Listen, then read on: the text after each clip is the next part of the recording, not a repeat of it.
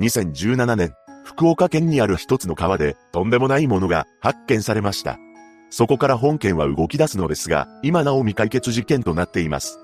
詳細を見ていきましょう。後に不可解な最後を遂げることとなる他池春美さんは、福岡県田川郡添田町町にある公営住宅に住んでいました。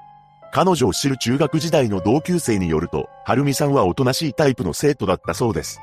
そんな春美さんは、両親と兄弟と共に暮らしていたのですが、17歳から18歳頃の時に悲しい出来事が起きたのです。というのも、母親がこの世を去ってしまったそうなのです。それからは、父親と兄弟で一緒に生活を送っていました。その後、はるみさんは一人の男性と出会い、結婚を考えるようになります。しかし、周囲からその結婚は反対されてしまいます。ただ、そのような周囲の反対を押し切って席を入れたようです。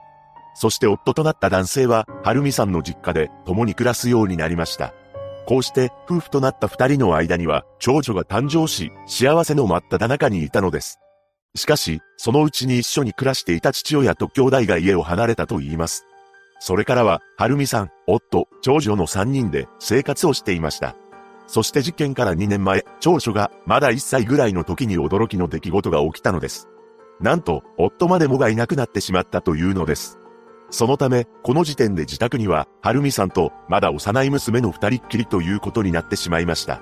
そして夫がいなくなった直後と見られる2016年の1月、はるみさんは児童相談所に次のような相談をしていたのです。食べるものがない。こうして生活が苦しくなっていったのですが、翌年の2017年春には近所の人にも相談をしていました。はるみさんは経済的なことで悩んでいた様子で、子供を施設に預けるべきか、ちゃんとした生活をしていくのにどうしていくべきか、と話していたと言います。そんな中、はるみさんのことを気にかけていた人が、地元の民生委員に対し、彼女の生活環境が気になる、と情報の提供をしました。この情報を受けた地元の区長と民生委員が、はるみさんの自宅を訪ねています。そこで彼女は、ドア越しに対応をしたそうです。そして区長と民生委員が経済的に苦しく子育てで悩んでいる場合は相談してほしいと伝えています。この言葉に対し、はるみさんは元気がない様子で頷くだけだったそうです。区長と民生委員の二人は数回にわたってはるみさんの自宅を訪ねたのですが、チャイムを鳴らしても反応が返ってくることはありませんでした。その後彼女を見かけた住民によれば、働いている感じには見えなかったと証言しています。また、おそらく2017年春頃から夏にかけて、2歳の娘を児童相談所に預けたようです。こうしてついに、はるみさんは自宅に一人になってしまったのです。そして彼女が最後に目撃されたのは2017年の7月のことでした。何でも、はるみさんの自宅に若い女性が頻繁に遊びに来ていたそうなのです。そしてはるみさんはその女性と一緒にいる時は楽しそうな様子だったと言います。しかし、その後、はるみさんの姿を見ることはなくなりました。彼女の自宅を訪ねていた民生委員は、特にはるみさんの話を聞かなくなっていたため、暮らしが落ち着いたのかなと思っていたそうです。ただ、この時にはすでに、はるみさんの身に恐ろしい出来事が起きていたのかもしれません。彼女が最後に姿を目撃されてから3ヶ月ほどが経った2017年9月29日、この日の午前8時半頃に、はるみさんの自宅から北に32キロほど離れた北九州市小倉南区の吉田川の付近を近くに住む男性が歩いていました。その男性は橋の上から吉田川の中に不可解なものを発見しています。どうやらそれは人の頭蓋骨のようなものだったそうなのです。ただ、現場付近は田畑が点在する地域で、のどかな場所でした。もしかしたらその男性は、こんなところに本物の頭蓋骨が落ちているとは思わなかったのかもしれません。そのため、その日は一旦自宅に帰っています。ただ、翌日にもう一度確認することにしました。そして9月30日、午後4時半頃に、吉田川にあったそれらしきものを確認しに行ったのです。すると男性は、それが本物であると確信しました。そのため、頭蓋骨が川の中にある、などと通報を行ったのです。このとんでもない通報を受けた警察官らが現場に駆けつけます。その結果、吉田川で発見されたものは紛れもなく人間のものだと判明したのです。さらに、それは成人女性のものだと分かっています。そして翌日である10月1日には、吉田川の川沿いの草むらで複数の骨が発見されました。続々と骨は発見され、おおよそ全身の骨が見つかったそうです。それに加え、女性のものと見られる茶色の毛髪も見つかっています。現場は九州自動車道の高架下近くにあり、明るい時間帯に車は時折通る程度で、出歩く人もほとんどいない場所です。また、川の幅は約3.8メートルで、水深は約15センチであり、骨に関しては橋の上からも目視できたと言います。県警は小倉南署に捜査本部を設置し、約60人体制で捜査を開始したのです。その後の調査で、女性は30から50代で、亡くなってから数ヶ月から数年経過しているとされました。ただ、女性が亡くなった直接的な原因については分かっていません。しかし、とんでもない事実が発覚することになるのです。驚くべきことに、両腕と両足がバラバラにされた形跡があったというのです。さらに、胸や腹部にも刃物で攻撃を受けた痕跡が確認されたといいます。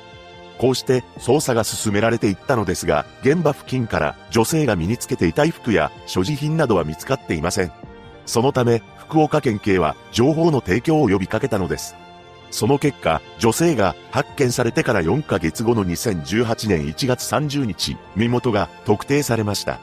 残念なことに、それは、他池春美さん本人だと確認されたのです。彼女に関しては、行方不明の届け出などは出されていませんでした。ただ、警察に寄せられた情報の中で、はるみさんの存在が浮上し、彼女の自宅から採取された遺留物の DNA 型鑑定などで、身元が特定されたといいます。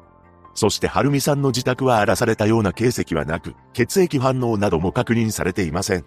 そのため、自宅以外の場所でバラバラにされた可能性があるそうです。はるみさんの娘さんは2018年で3歳になりますが、施設に預けられていたため無事でした。一体なぜ、はるみさんがこのような状態で発見されなければならなかったのか、彼女の身に何があったのでしょうか。警察は犯人逮捕のため生前に確認されたはるみさんの姿を公開し、情報の提供を呼びかけています。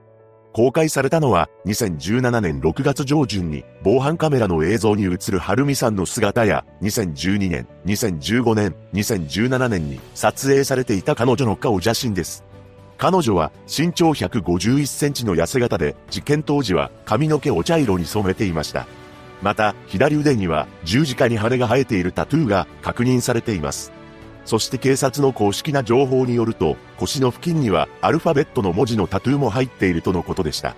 ここからは本件について考察していきます。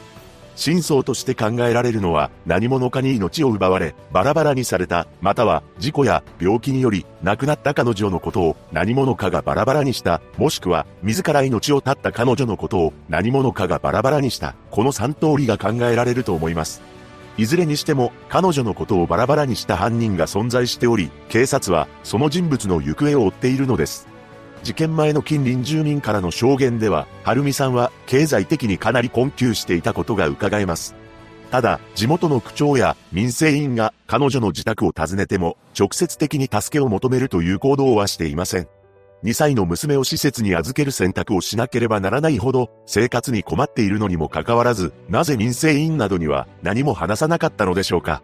そして不可解なのが、彼女が失踪していることに誰も気づかず、捜索願いすら出されていなかったことです。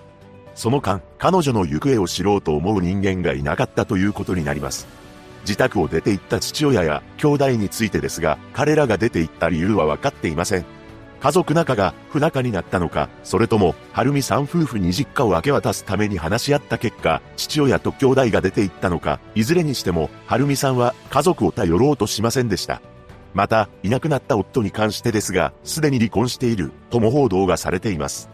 しかし、離婚してから夫が出て行ったのか、夫がいなくなってから離婚したのかは不明です。家族や夫に関しては疎遠になっていた可能性もあるため、彼女が失踪していることに気づかなかった可能性はあるのですが、一人だけ彼女の行方を知っていたのではないかと思う人物が存在します。それは、最後に目撃されていた2017年7月頃に、はるみさんのところに頻繁に遊びに来ていた女性です。彼女は一体どういう関係で、はるみさんと接していたのでしょうかはるみさんは楽しそうにしていたという証言があるため、友好的な関係性だったことは間違いないと思われます。それも一度ではなく頻繁に訪れていたということなので、深いつながりがあったと思うのです。そんな関係性であれば、はるみさんがいなくなったと知ったのなら、探し出そうと思うのではないでしょうか。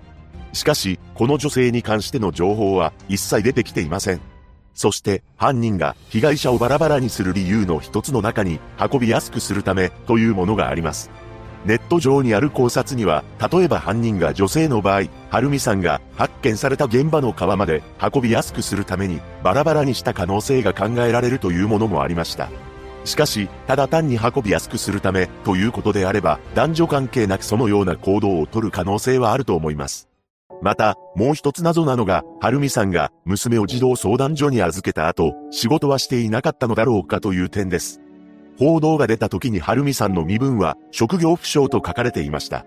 このことから、彼女は仕事をしていなかった、もしくは仕事の内容について詳しくはわからなかったということになります。何かしらの仕事をしており、職場に勤めていたなら、彼女が失踪した時に警察に通報しないまでも、緊急連絡先などには連絡をするのではないかと思うのです。また、彼女が仕事をしていた場合は、情報としてどんな仕事をしていたのか公表されてもおかしくないと感じます。そして、生活保護を受けていたという情報もなく、彼女がどういった形で収入を得ていたのか不明のままとなっているのです。事件から1年半も前である2016年1月の時点で、児童相談所には食べるものがないと訴えていることから、長期間苦しい生活を送っていたことが予想できます。